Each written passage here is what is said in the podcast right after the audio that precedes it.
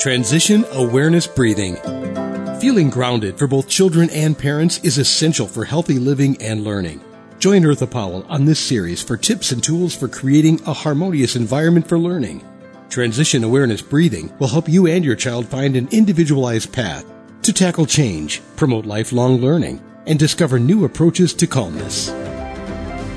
Hello, everyone. Uh, welcome to Transition Awareness Breathing. Thank you for joining me, and I want to introduce you to a special guest on my show today. Uh, I think you're going to be really excited. This, um, this is Mr. Nick Hendrick. Hey, everybody.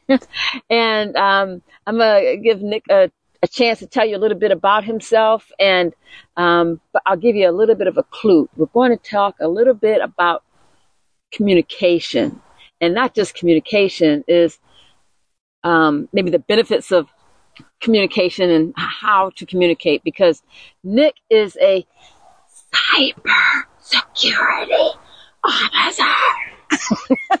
Engineer, close enough. Yes. okay. okay. Thank you, Nick, for coming on my show. No problem. Uh, you want to tell the, uh, the listeners Sure. and, and uh, viewers a little bit about yourself? Absolutely. So yeah, I, I said my name is Nick Hendrix. I'm a native of San Antonio, which is where beautiful San Antonio, Texas, where we're sitting right now. Um, I am, as as you mentioned, a cybersecurity engineer. I specialize in the security of the cloud um, and automating that. Long, I could talk about it all day, but I won't bore you. Um, a father of three kids, um, happily married, and a Cub Scout leader as well. So got a pretty full plate. Uh, seven-year-old, nine-year-old, fourteen-year-old will be fifteen next week, and they all present unique challenges. So looking Yeah. forward to talking a little bit about. It. Yeah, so exciting. Um, a little bit more, Nick didn't mention that um, um, Nick uh, children goes to the same school that Mhm. my children have uh, went go to and have gone to, and uh, one um, one day a few few weeks ago, uh, we were volunteering, and I just admire. You know, not many dads volunteer for PTO stuff. I mean, you know, usually you see a lot of the moms there, but I just give you a high five on volunteering and, and making yourself known and supporting your children and your school because it means so much. Yeah. Um, and of course, you know, I'm sure the PTO appreciates us for sure. Uh, but we were talking, and um, we got on the on the topic of you know communication and you know how we how we talk to our per, our our children and people and um, yeah, we're just gonna be a little bit frank here. Um, you know, a lot of times when I'm teaching, uh, some some children kind of slip and, and say a few trash I call them trash words, curse words, whatever you want to Sure. say. And to my surprise, you know, you were saying it's not that's not a surprise. And so um, Nick shared how he is parenting his family, you and your wife, parenting your family in a total different structure than how you were Oh yes. as far as communication. And and I thought that was such a great link with when I found out you were a cybersecurity engineer. Um, gosh, it it makes a a lot of sense to me. You know, um, c- communication is is you, you can't see it, Right. but the effects of it, It's everything we do. There's ever- a layer of it to everything. yeah, I mean, aside from sitting there and reading a book to yourself, but even that, you- you're communicating with your own brain. Like Mm-hmm. Yeah. the messaging is still essential to the experience. yeah. So this is kind of essential to being a human being. and and and, and for how, you know and how we give our brains information the positive information or negative information or or if we give our, inf- or if we give our brain information that is fearful Yes. Negative. and and and how we respond to that um, as parents and as professionals it's so important to kind of break that down so maybe maybe you want to share a little bit you know you can go into as much depth or non-depth as you like Sure, but um, about what we were talking about how you're raised and how Yeah, that difference is Talk a little bit about my, my journey with that. okay So as I said, I grew up here. Um, one of the unique situations about my upbringing was my father was uh, much older than my mother, uh, 25 years her senior. He was 62 when I was born. So he was a member of a entirely different generation than all of my, you know, fellow kids in school and friends. Uh, and as such, he had a different parenting style or lack of style, however you want to frame it. Um, but in the way he was raised, you just kind of did what your parents told you, and your opinions and your personality weren't that important. Like it wasn't something the parent was particularly engaged in. It was like I send you to school and you figure it out and don't bother me. Um, and he was also an alcoholic, so that that made it a challenge as well. So when there was communication, probably three out of four times it was negative. You know, That's a high percentage. Yeah, he wasn't. I mean, he was older. He, he had some health problems. He had some chronic pain. Drank a lot. He had a even rougher background. With his my his mom, well, at one point in middle school, her alcoholism got so bad he'd come home to her passed out on the floor. Mm-hmm. A few times she'd vomited herself, and oh my goodness, you know. So it's it's he was making an incremental change, and I give him credit for that. You know, I don't want to demonize my dad. He could could he done a better job, sure, but none of us are coming from perfect you know perfect backgrounds. So as long as we're trying to improve, but anyway, that gave me some pretty heavy bags to carry around, right? Because as I was learning what communication meant it was yelling and negativity and anger and frustration, and these were what I was sort of saturated in. Um, the bright point was my mom. In spite of all that, somehow she manages to maintain a positive attitude 99.9% of the time. She is a superhero. Mm. And if it, I don't know where I would end up if it wasn't for her.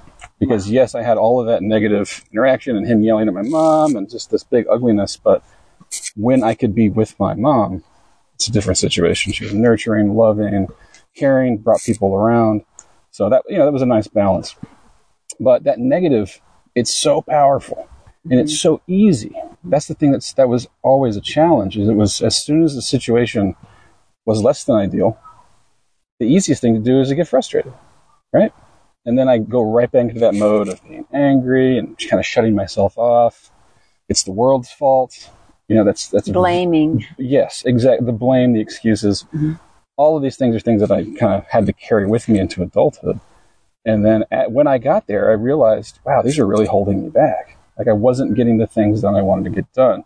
I didn't get college finished. I dropped out went through a few relationships a few different jobs just and at the same time never really looking at my perspective as a cause of my, of my problems um, so yeah, as I've gotten older and as I've matured, I've, I've learned to look around that and be like, okay, that was then, right? Here's all this negativity that I experienced. Rather than let that hold me back, I can grow from it, right? And so I just try to keep that perspective, and it's still there. It never goes away. Mm. Something less than ideal happens. There's a certain little part of me that wants to lose it, right? That wants to get upset. But as I've grown and as I've tried, I, that voice gets smaller and smaller. So now I'm able to focus on the things that work. At, at what point, um, maybe when, when you were little or teen, did, did you realize that you were in an environment of a lot of negativity? Or did, did, did you realize it? I mean, it came on slowly over time, I would say. Um, and then there was a situation when I was in middle school where the family just split in half. Where my mom and my sister were like one faction, and my dad and you know, he, I have uh, three brothers and sisters from his previous marriages, and they were sort of over there, and I was stuck in the middle because I didn't want to pick sides. I didn't. I thought they were both full of it, mm. um, even at 13. Um, but then, so that's kind of when it really put things in perspective. Of, wow, this isn't normal. You know, I didn't realize it wasn't normal mm-hmm. until the wall started crumbling, mm. and then it kind of started to occur to me. Um, and that that's both a good and a bad thing, I think, in high school because you're moving through some pretty uh, rough waters yeah. already. Uh, and then that doesn't make the journey any easier, but it did give me that, once again, that perspective. Because at least, like, I could say, okay, maybe the horizon's over there. Mm-hmm. You know, let's, the water's choppy, but let's try going that way. And that's what I've been doing. Like, in spite of setbacks, just keep trying. Yes. In middle school, uh, you know, the you're going through so many changes. Yes. And um, not only changes with your body, changes with relationships. Oh, everything. You can't understand things, and you I know. changed schools as well. Oh, I've wow. been in the same school my whole life mm. up till seventh grade, and I switched to I was private school, same group of kids, and then switched to public school at seventh grade. So it was tons of changes. Big changes. Yeah. Big changes. Um. So it you know, I was sharing I was sharing with Nick uh, uh, some research that um, I was reading. I sent you a few of the links, Yeah. and and I'll put it in the links uh, in the description for you guys. But um, you know, I was really surprised. Uh, I I kind of in the shadows, I understand what the rationale is, but in the forefront, it doesn't make any sense. So anyway, these um, these articles, these journals had uh, mentioned how when we talk about negativity and, and communication, that cursing is really healthy, and um, that in the especially in the world of psychology, that they, they uh, point out that uh, you know when someone is using a lot of, of curse words that you're really you know that they're really being honest with you um, that's exactly the that's the expression that i Yeah. uh, the, uh, that's exact the expression that i had and so i you know i just disagree agree I too. just totally disagree. And you know, you can do research on a lot of stuff and make improve just about anything. You know, and um, so I I thought that I, I don't know if it's being rebellious or whatever or challenging. I just it, I just think that um, we need to kind of explore that a little bit For sure. Um, uh, in in my background as a nurse and being in the military, there, you know, in the military there's a lot of there's a lot of swearing. Yes. But I, what I found out that what, one of my responsibilities was to, to help my team learn how to communicate with each other without a lot of swearing. Because when people are using a lot of bad words, I have no idea what they want. Right. You know, I, I see you're upset or I see you're frustrated, but that does not tell me what you Mm-mm. need or what you want or what you desire. You're not telling yourself what you need either. Exactly. And so, um, in the medical field, and if you have an emergency and somebody is swearing, they really just need to leave the room Yes. because they're not really being helpful. No. Um, and it, it, and it shows that that somebody is having a meltdown. That's that's how I see uh, cursing and swearing. You know, somebody's so frustrated they can't get their words together, and so they're having a meltdown. So you need to take a break and then come back when you can talk. And that's how I summarize Totally. it. And I, I cannot see how that is positive. Well, So I see both sides of the argument. I think I, I kind of, it's one of those, honestly, limitation of language with Mhm. English, whereas things can mean multiple things. I, I see two things there.